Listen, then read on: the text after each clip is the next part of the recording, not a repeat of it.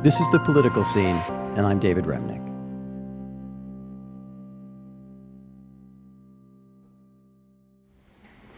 Here's my man. Hey, hey how are you? How are you? That's good. Good to see you. The New Yorker, over 99 years, has been privileged to publish a lot of astonishing writers of nonfiction, and David Grann is certainly among the best. And yet, David's work lately has become as popular as it is great. Killers of the Flower Moon has held a spot on the bestseller list for almost two years running, and a film version directed by Martin Scorsese opens in theaters next month. David's latest book, The Wager, also hit number one this summer, and it's been sold to the very same Martin Scorsese for a movie as well. And at the same time, I can report from long years together as friends and colleagues that success has not spoiled David Grann. No one I know is less complacent about his work, and no one I know is less self satisfied. His urge to find unique stories and tell them with rigor and style is rare to the vanishing point. And David has worked like crazy to get where he is today. I had been uh, wanting to write for the New Yorker for a long time to write these kind of unusual narratives that I like to do, eccentric topics. And in my usual style, I was uh, terrified to do so. So it took me about 10 years to work up the courage to pitch a story. And I wanted to find a story that I couldn't fall on my face on. And so I kept looking, I kept looking, and eventually I found the story Old Man and the Gun, which was about a serial bank robber who was also probably the greatest. He, well, he robbed banks into his 70s, and then he was also probably the greatest prison escape artist in American history. Broke out of San Quentin in a kayak in which he painted on the side, rub a dub dub. and I thought, you know, and he used a hearing aid when he robbed banks into his 70s. I was like, nobody can mess this story up. That story, The Old Man and the Gun, was David Grann's first for The New Yorker, and it later became a film with Robert Redford. We'll talk about the movies a little later, but the foundation of David's success is his deep, almost obsessive writing process. So if you've ever wanted to write anything in nonfiction, get out your notepad, because in our conversation, David Grann delivers a kind of masterclass. So before coming to the New Yorker, you wrote for the New Republic, the Times Magazine, even if I remember right, a piece or two for the Atlantic. That is correct. Yes.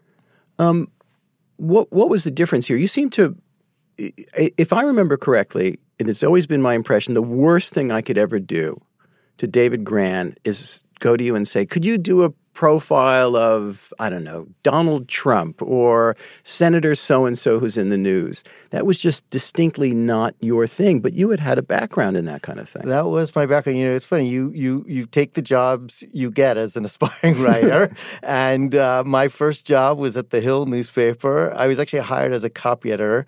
What they didn't realize is I'm not the best at grammar, and I'm also partially blind. So the idea of me as a copy editor is um, a bit hysterical. But um, and uh, and in that chaos as it is, I then quickly rose to executive editor there. But because of that first job, I just needed a paying job.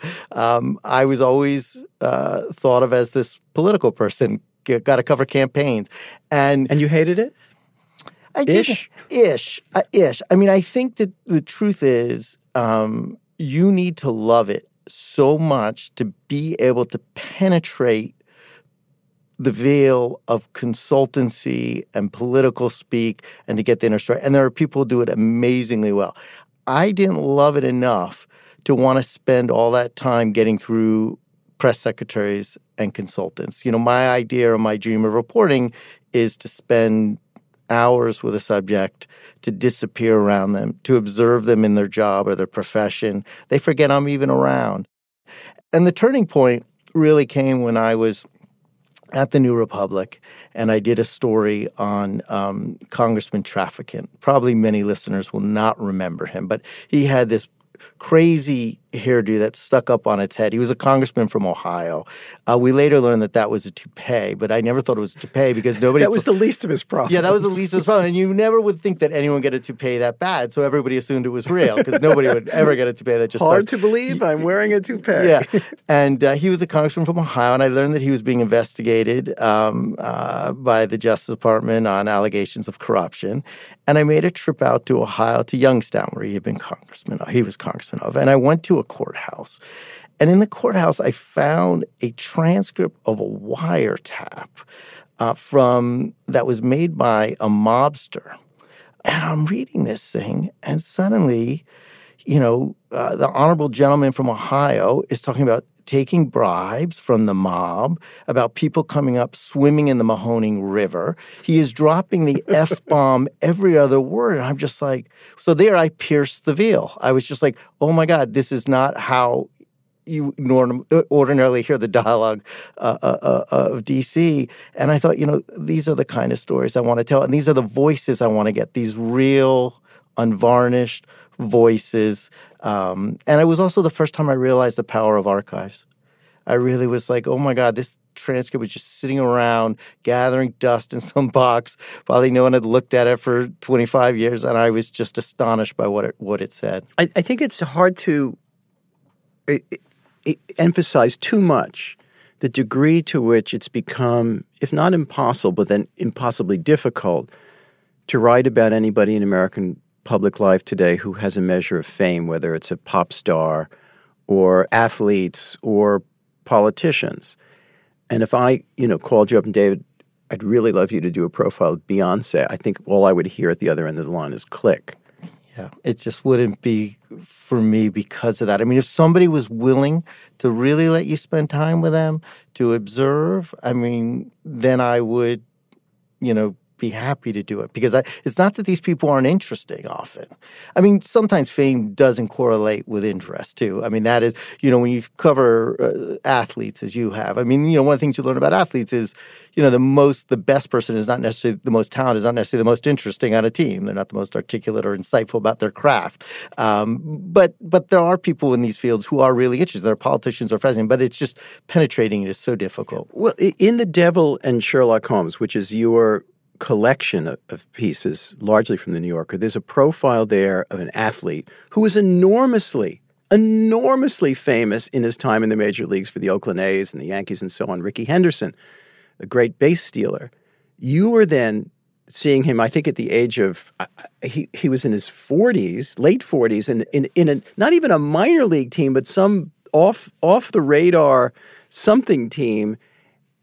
And at that point, he he he comes before you in all his humanity. Yes, and you know it's interesting because that was a story I had followed Rickey Henderson, who is far past his prime, and but was desperate to get into the major, and he was a very flamboyant player. He always used the third person, Ricky this, Ricky that.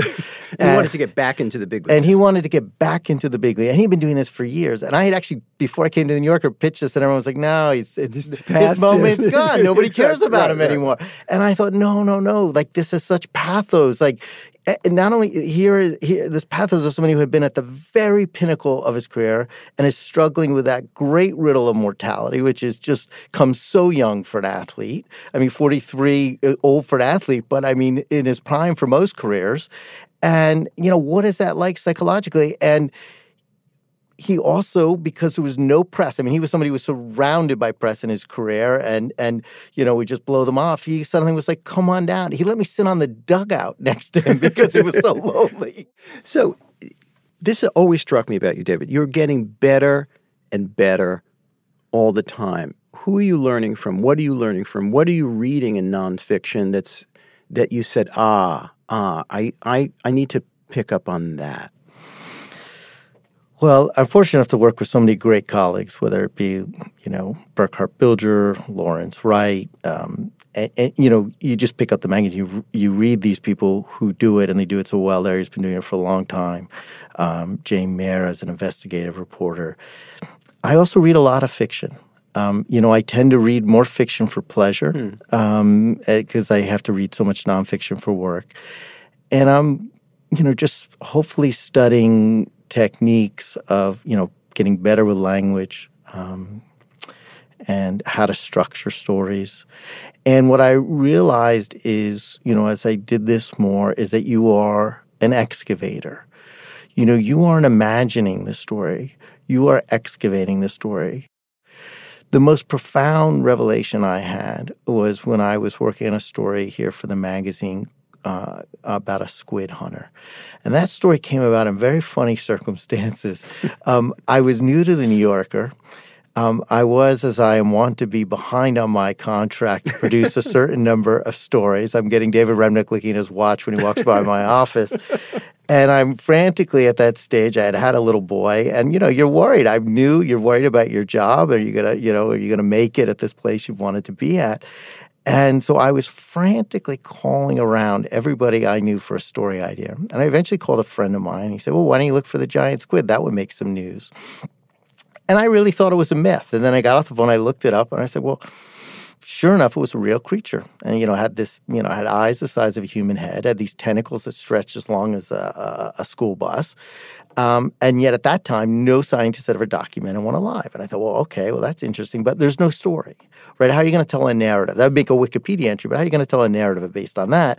Lo and behold, I then learned there were these giant squid hunters who had obsessively devoted their lives to trying to become the first to capture this creature. And then eventually I learned there was um, this giant squid hunter in New Zealand named Steve O'Shea, who was probably the most obsessed of all. And he had come up with this re- very novel idea. Rather than trying to capture the big calamari, as he called it, he was going to try to capture the baby. It was only the size of a cricket. Um, and then I went down to uh, to you, David, and, and to my ed- longtime editor Daniel Zalewski, and I, um, you know, I may have committed that sin that reporters sometimes do in their desperation, which is to oversell a story. and I'm like talking about squid migration patterns, and I said, look, the, he's inviting me to go down to New Zealand, and he tells me we're going to make history, and I'll, look, I'll bring you back a photograph. No one's ever had a photograph. He's going to capture this baby and grow it in captivity. We're going to make history. Uh, and and and you looked at me and you said and, and you said, "All right, Godspeed." And so you sent me down to New Zealand. And the second I got to New Zealand, everything began to go wrong. I mean, just everything. I mean, you know, I got there. I took one look at the boat, and um, I really did think we were going to be going in some Jacques Cousteau like vessel. And it turned out the boat was a skiff. I think I can't remember now, maybe 16 feet, maybe it was a little bigger. It had an outboard motor. He had basically, Steve O'Shea had basically bankrupted himself looking for the giant squid. And so this is all he had. For this, I've flown all the way to New yeah, Zealand. Yeah, to New Zealand and and to capture this baby. And then um, and then his only crew was uh, a, a graduate student who got seasick and me. And then uh, he turns to me and he he says to me, um, I should warn you, mate, there's a wee bit of a cyclone coming our way. Great. And he wasn't exaggerating. There was a cyclone coming our way. There was a national emergency. The power soon went out. The hurricane. And I said, all right, well, we'll just wait it out. He said, oh, no, no, we can't wait it out because apparently these are the things you learn on a journey like this. Giant squid only spawn um, at this period in New Zealand. So we got to go now. so we head out in this little boat. And then he starts to aim towards the chute where all the ocean is funneling through. And um, he starts aim right towards it. I take my flashlight and I turn towards me. There's a mountain of water in front of us. I look behind me, there's a mountain of water, and the boat is just sloshing about, jumping. And he turns to me and says, You won't find this in New York, will you, mate? I'm paraphrasing these quotes. And um, and then uh, and uh, and it was in that moment where I was like truly wondering whether my captain was fully in command of all his faculties. But he manages to lead us out. And we start to drop drop these traps in the water. And we do this night after night, dropping these traps. He put me to work. You know, I, my favorite type of reporting is just to quietly observe. I'm the Joan Didion of reporting, just disappear. Mm-hmm. Instead, he put me to work. And so we're pulling these traps hour after, all to no avail. Again and again, all to no avail. And then about the fourth, I can't remember what night it was, but one night about three in the morning, we pull up the trap. And the graduate student says, Oh my God, that's your dream squid. And Steve O'Shea puts his eye right up against the container, and he's like, "Oh my God, Archie," which was the sci- uh, abbreviation for the scientific term for Architeuthis. and we have to transfer it into another container. Now you got to understand, we've been doing this for nights. We're exhausted. the cyclone has passed, but it's still rough. And as we're transferring it, suddenly Steve O'Shea says, "Oh my God, where the bloody hell did it go?" And it had disappeared. We had we had seemingly lost it. And I looked at Steve O'Shea's face, know, a look of despair like I'd never seen before. And all I was thinking in that moment was a completely selfish thought was, I am dead. I persuaded my editors to fly me out to New Zealand. I'm behind on my contract. And what we, I've been out here for weeks. We had it and we lost it. There's no story. I was convinced there was absolutely no story. And it was only later that I, like, it dawned on me. And it was such a, for me, it was such a learning experience. Like that, that was the story. I was staring right at it, and I swear to God, I could not even see it. That this was a story about an obsessed person who had devoted his life. He had his grail, and then he lost it, and the pain and the anguish of that the story wasn't this Hollywood fairy tale I had concocted in my imagination, which is, oh, we get this baby, was so much less interesting. and so it just really taught me. It was such a funny, but it was such a profound experience to, to realize to always keep your eyes open to the stories. You don't know how many of these stories, when they're unfolding in real time, are going to end. And it's often the most interesting ends are the ones we're not even looking for.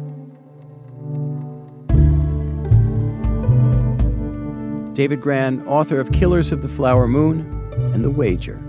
We'll continue our conversation with him in just a moment. This is the New Yorker Radio Hour.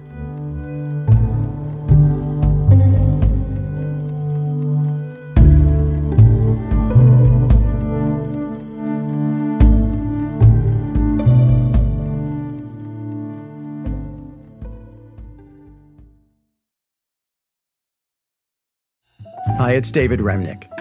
If you're enjoying this podcast, you might enjoy even more of what The New Yorker has to offer. Becoming a subscriber gives you unlimited access to The New Yorker, including Pulitzer Prize winning reporting, insightful cultural commentary, and fiction and poetry. You'll also enjoy our delightful cartoons, crossword puzzles, narrated stories, and much more. This past year, our readers were gripped by Ronan Farrow's profile of Elon Musk Heidi Blake's extraordinary tale about Dubai's runaway princesses, and much more. Visit NewYorker.com to gain access to all this and more. Use the code POD15, P O D 1 5, to secure a 15% discount on a yearly digital subscription. That's POD 15 for a 15% discount. David Grann is a staff writer for The New Yorker and the author of two nonfiction books that have topped the bestseller list this summer. Killers of the Flower Moon is about a harrowing case of multiple murders in Oklahoma of Indians whose land had suddenly become valuable through oil rights. The book was adapted to film by Martin Scorsese, and the movie comes out this fall. Scorsese is also adapting David Grann's newest book, The Wager, about a shipwreck and a mutiny in the 18th century. David spent years in archives and on the high seas to tell that story. Sometimes you undersell uh, the degree to which you throw yourself into a, a story. Uh, and, and I mean undersell it in the telling of the story itself. So, your new book, The Wager, which is a story about shipwreck and imperialism and mutiny and murder, you, in the furtherance of your story, which was all there in the archive seemingly, you made a three week trip to God knows where off the coast of Chile to find this island where the mutiny and the shipwreck occurs. And it barely shows up in the book. You barely tell us you went on this yeah. trip, except maybe a little bit in the acknowledgments, which I think is the coolest move I've ever seen. it is such a cool move. Tell me about that trip and why you don't include it in any real way, yeah. in any full way, yeah. in the wager. Yeah, it's interesting. So, um, you know, I think as a reporter and a writer, you know, you're always gnawed by doubts. I mean, I am somebody by nature, you know, what I eat for breakfast provokes doubts. But mm-hmm. when I'm working on a story, the doubts can be quite quite large. And the doubts are always gnawing at you. What don't you know? You know, what more could you learn? I also, even when people are passed, so in the wager, these people are long since dead. I mean, it takes place in the 1700s. You always feel a certain moral obligation, I think, not to be pretentious, but a certain obligation to try to understand what these people went through. Your job is not to exculpate them or to overly extol them. It's to understand them and narrate what happened as truthfully as possible. So you, I, and, the, and these are British sailors who have gone off to fight the Spanish. Yeah, Carlos in to chase a Spanish galleon filled with treasure known as the prize of all the ocean and everything. Talk about everything going wrong. I mean, it made my squid trip look like a piece of cake. I mean, they had they faced scurvy and typhoons and tidal waves, and then eventually the wager wrecks on this desolate island off the coast of Chile. And after about two years, I had been combing the archives. There was a remarkable um, reserve of these primary materials that I don't know how they survive, but some survive going around the world. Some survive shipwreck. They're water stained. The bindings are disintegrating. But you can go there. You can read them. You might need a magnifying glass, but you could really vividly reconstruct what happened. And yet I kept wondering, well, what is that island really like? One officer, a British officer, described it as a place where the soul of a man dies in him which probably should have told me not to go. But I'm thinking it might have been a hint. Yeah, it might have you been a use hint. Google Maps or something. There was there were there were a couple. Of, the other hint was that the place where the island is, where they wrecked, is known as uh, a Golfo de Penas, which translates as the Gulf of Sorrows, or as some call it, the Gulf of Pain. That should have also told me another hint. Another hint not to go. but in any case, I just kind of like, oh, I better go to Wager Island if I'm gonna go. and then I look around and I, I start asking around, and I find something. And eventually, I find a captain who is in Chiloé Island who has a boat the captain slept by the wheel of this boat, um, just on a cushion. The boat was heated by wood, even though it was mm. winter. We had a wood stove. We had to chop wood to heat it. And Patagonia, I had never been, which is partly why I felt the need to go. And if you go along the coastline, there are actually all these fragmented islands. It looks like someone almost smashed a plate. And if you stay between the the islands and weave in those channels, you're actually shielded from the as we learned from the book. Yep. Yeah, from mm-hmm. the brunt of the ocean. So this goes on for several days, and my confidence is growing. And you know, we would stop to chop down wood, and then we would get water from glacial streams. We would we take a hose and we get the coldest shower I ever had. It was like two seconds, and I I did it just so I wouldn't stink, and I didn't do it every day. I was like every three day I'll take a two second shower. Um, but after about uh, several days, as the captain turns to say, "Well, now if you want to get to Wager Island, we're going to have to go out into the ocean." And um, uh, we head out into the ocean, and that's when I got my first glimpse of these seas. Um, and the boat was just rocking. It felt like a, a, ping pong ball, and you were in the middle of it in the ocean. I was truly drunk on um, Dramamine. I was like, and the, the other thing was was kind of funny was you couldn't, you had to sit, you had to sit on the cabin floor because if you stood, you you would you know, you really would break a limb. I mean, you would just get chucked. So you had to just sit on the floor of the deck holding on. But you could, obviously, there was nothing to do for hours and hours. And so I had on my iPhone with me an audible recording. I was reading all of Melville back then. I had a, I had Moby Dick on my iPhone, which. So, to, so wait a minute. So some guy is reading Moby Dick, Dick to me while I'm sitting at a iPhone. Yeah, and while I'm sitting at a store, trying not to throw yeah, up and die. The dumbest thing possible. I like I said, I'm not like I'm, I'm not very wise. I, I, I don't know why, but in any case, that was yeah, a great novel in retrospect. Not the smartest thing to do. Um, and we get into the bay eventually, and we were following in reverse actually the path that some of the castaways trying to get off the island had had followed. Um, and it was just really interesting. We passed some islands and the captain points to them and he says, You know, that's Smith Island, that's Hobbs Island, that's Hertford. They sounded very British to me. And I had some of the copies of the journals with me and I went and looked at them. And sure enough, those were the names of these uh, British castaways who, after one of the castaway boats had sank, um, uh, they didn't have room for them in the other boat, and so they were abandoned the, uh, uh, on these islands. And so this was their epitaph. The captain didn't know why that was their names. He just knew that there was name. I just found that so interesting. How history we stand on history, and often we're, we don't even know um, yeah. the history. But eventually we did. We got to Wager Island, we explored it. It remains this place of wild desolation, completely desolate. We found some wild celery on the island, which the castaways had eaten, which had helped cure their scurvy. But there's virtually no other food. And, you know, being on that island, you know, it did actually really help me understand, you know, why why that officer had described his place where this old man dies in him.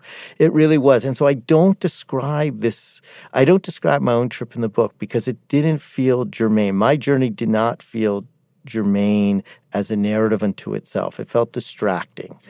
And yet that trip and that experience did breathe life into my descriptions, my understanding of their journals. I mean, you know, you want to describe the trees, you know, because in journals they describe things, but you know, you can then see them yourselves, and you, you can, can do it more confident. You could do it more confident, and mm-hmm. you know, are they exaggerating or aren't they exaggerating? That was part of the thing when they're always saying they were hungry. There's no food. I'm like, really, no food? You're starving? Yeah. Can't you find any food? And I was like, oh yeah, no, there's really yeah. And that celery is yeah, the celery ain't much. And one of the things that's been very striking to me in recent years is that not only are you seeking, it seems to me as a reader, stories, but stories that have greater, you'll forgive me, political meaning. If I look at Killers of the Flower Moon, and I look at the Lost City of Z and the wager in particular, they're telling me something about power, about imperialism, about um, the strong and the weak. Yeah. And I wonder how much these sort of grander themes, these political themes, um, are, are part of your search. V- very much so. I think, like in a way, they're they're. Uh, I don't want to say the most important, but I won't. I don't want to do a story if it's just interesting or fascinating or even gripping.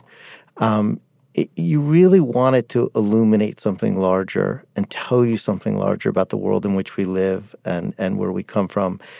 I'll just tell you quickly about, for example, about the wager, because I think that really illuminates that and why I chose to tell that. That one of the reasons I chose to to write that book.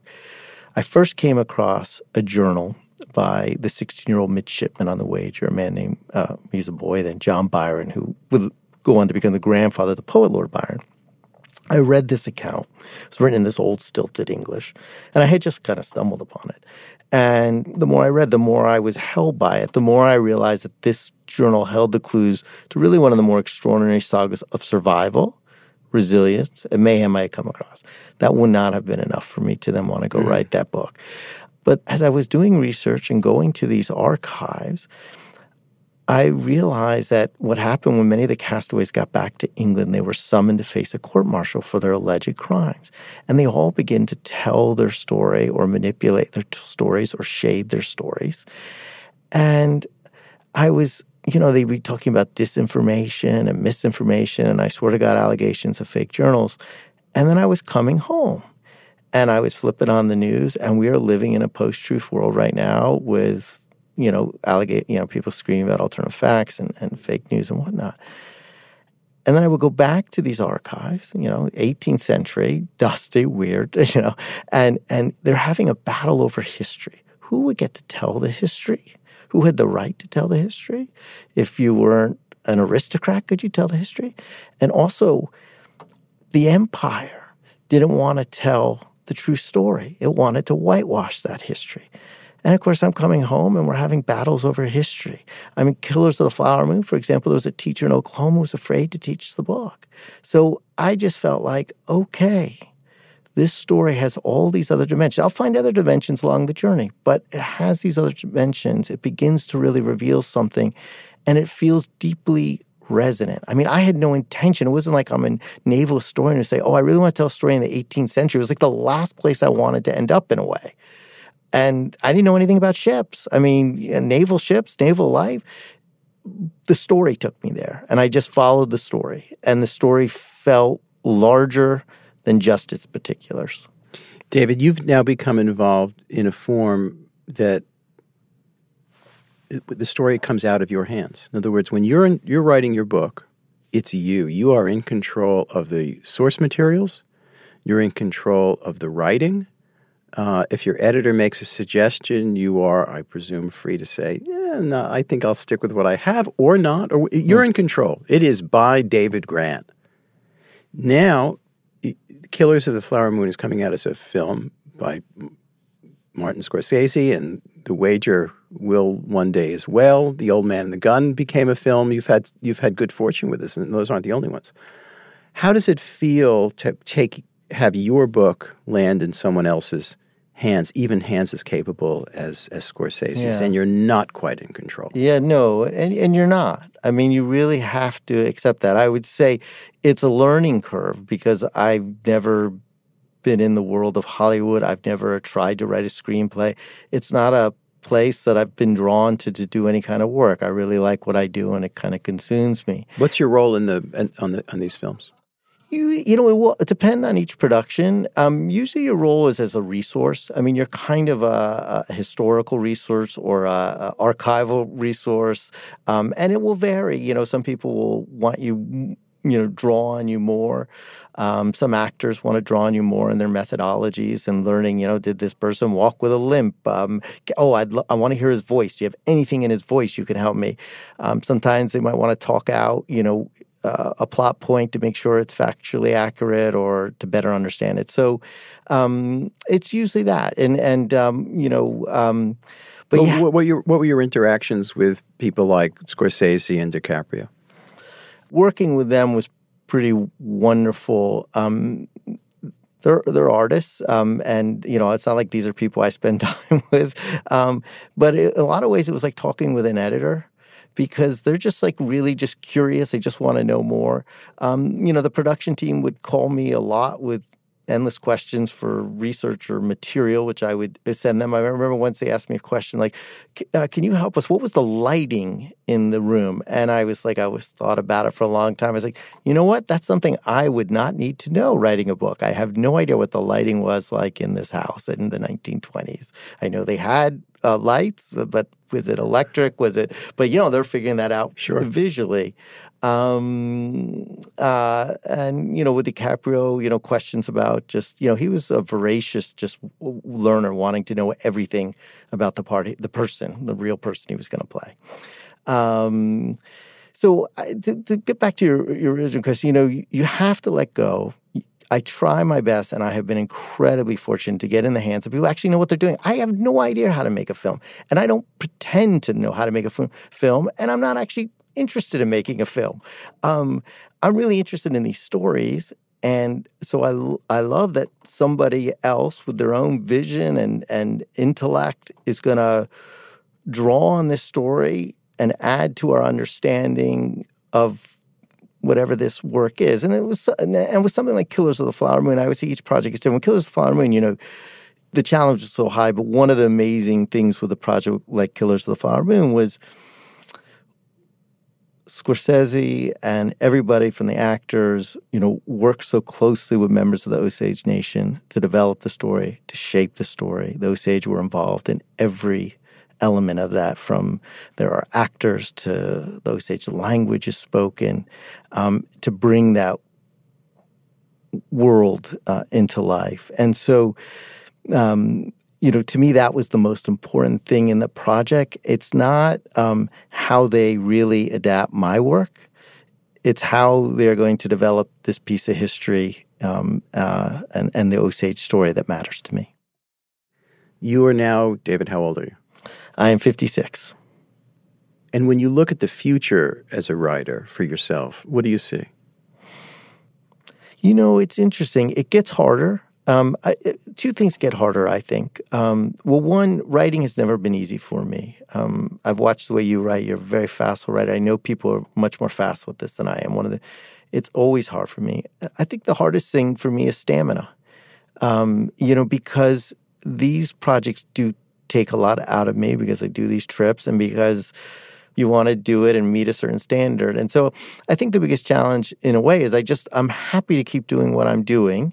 Um, it's just a level of kind of s- stamina. Do you see yourself like Robert Caro in your mid 80s? No, dealing never. with Moby Dick? Absolutely not. I know people don't believe it, but no. I don't. You I, see yourself at a certain point going, you know what? Time to retire to um, I don't think I Caribbean could, island. I don't think I could keep up at a certain level at a certain point. And um, and there are things I love. Like I mean, I love to read. I, you know, uh, and so I like, you know, so no, I don't think I will. I mean, people insist I'm completely lying, and maybe I'm lying to myself. You know, you never know yourself. That's the other great riddle when you report. You're you're not only reporting about others, you're actually learning about yourself. And you often don't. And just as other people, your subjects don't know who exactly they often are, or, or the way they present themselves. You often don't know exactly who you are. So I say that and I actually genuinely believe it. But whether it's true or not, we'll find out. Many my, many other people around me say it's not true. That my compulsions will continue. I'm hoping they will continue for a very long time. David Grann, thank you so much. Oh, it's my pleasure. David Grann is a staff writer for The New Yorker. Killers of the Flower Moon, the film based on his book, opens early October.